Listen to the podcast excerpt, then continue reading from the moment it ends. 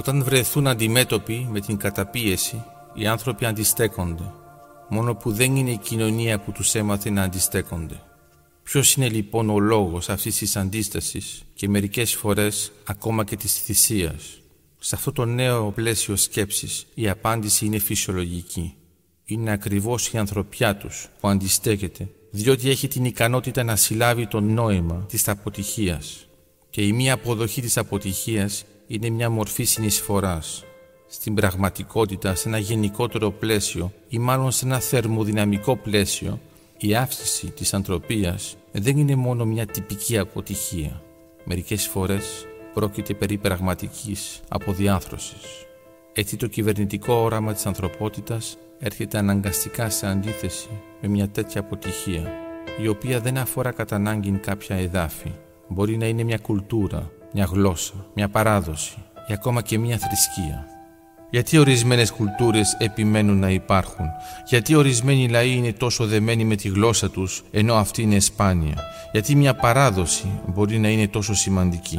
Γιατί μια θρησκεία αντιστέκεται στην καταπίεση? Διότι η ανθρωπότητα οικοδομείται επίσης με βάση την άρνηση της αποτυχίας, την άρνηση της λύθης. Η ανθρωπότητα δεν αρκείται στο να θυμάται, αρνείται να ξεχνά. Δεν λειτουργεί μόνο στον κατασκευαστικό τομέα. Επιπλέον αντιτίθεται στη διαγραφή, στον αφανισμό. Είναι γι' αυτόν τον λόγο που δεν πρέπει να θεωρούμε τους παγκόσμιους πολέμους μόνο ως ολικές συγκρούσεις και κυρίως κοινωνικές.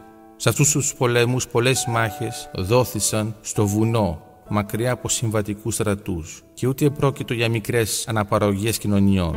Το βουνό εμπεριέχει την ιδέα της ύπαρξης για τον άλλον.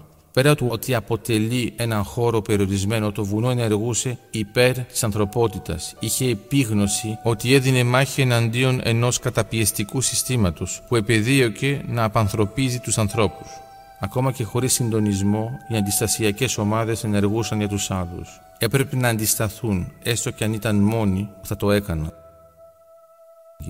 Μόνο που η ανθρωπότητα έπρεπε να οργανωθεί σαν έναν αγώνα εναντίον ενός ολικού συστήματος. Ο πληθυσμός δεν μπορούσε να σηκώσει το κεφάλι, διότι ήταν φυσιολογικά προσελητισμένος σε ένα άλλο σύστημα που εκείνη την εποχή θεωρείται αίτητο. Όσο για συνεργασία δεν αποτελούσε απλώς μια υποταγή, αλλά επίσης μια προσπάθεια αντιλογίας στο κοινωνικό σύστημα. Από πλευρά συνεργασίας, η απορρόφηση των κοινωνικών συστημάτων από κάποιο σύστημα πιο ισχυρό και πιο σφαιρικό ήταν μια απλή ενσωμάτωση με τη μαθηματική έννοια του όρου.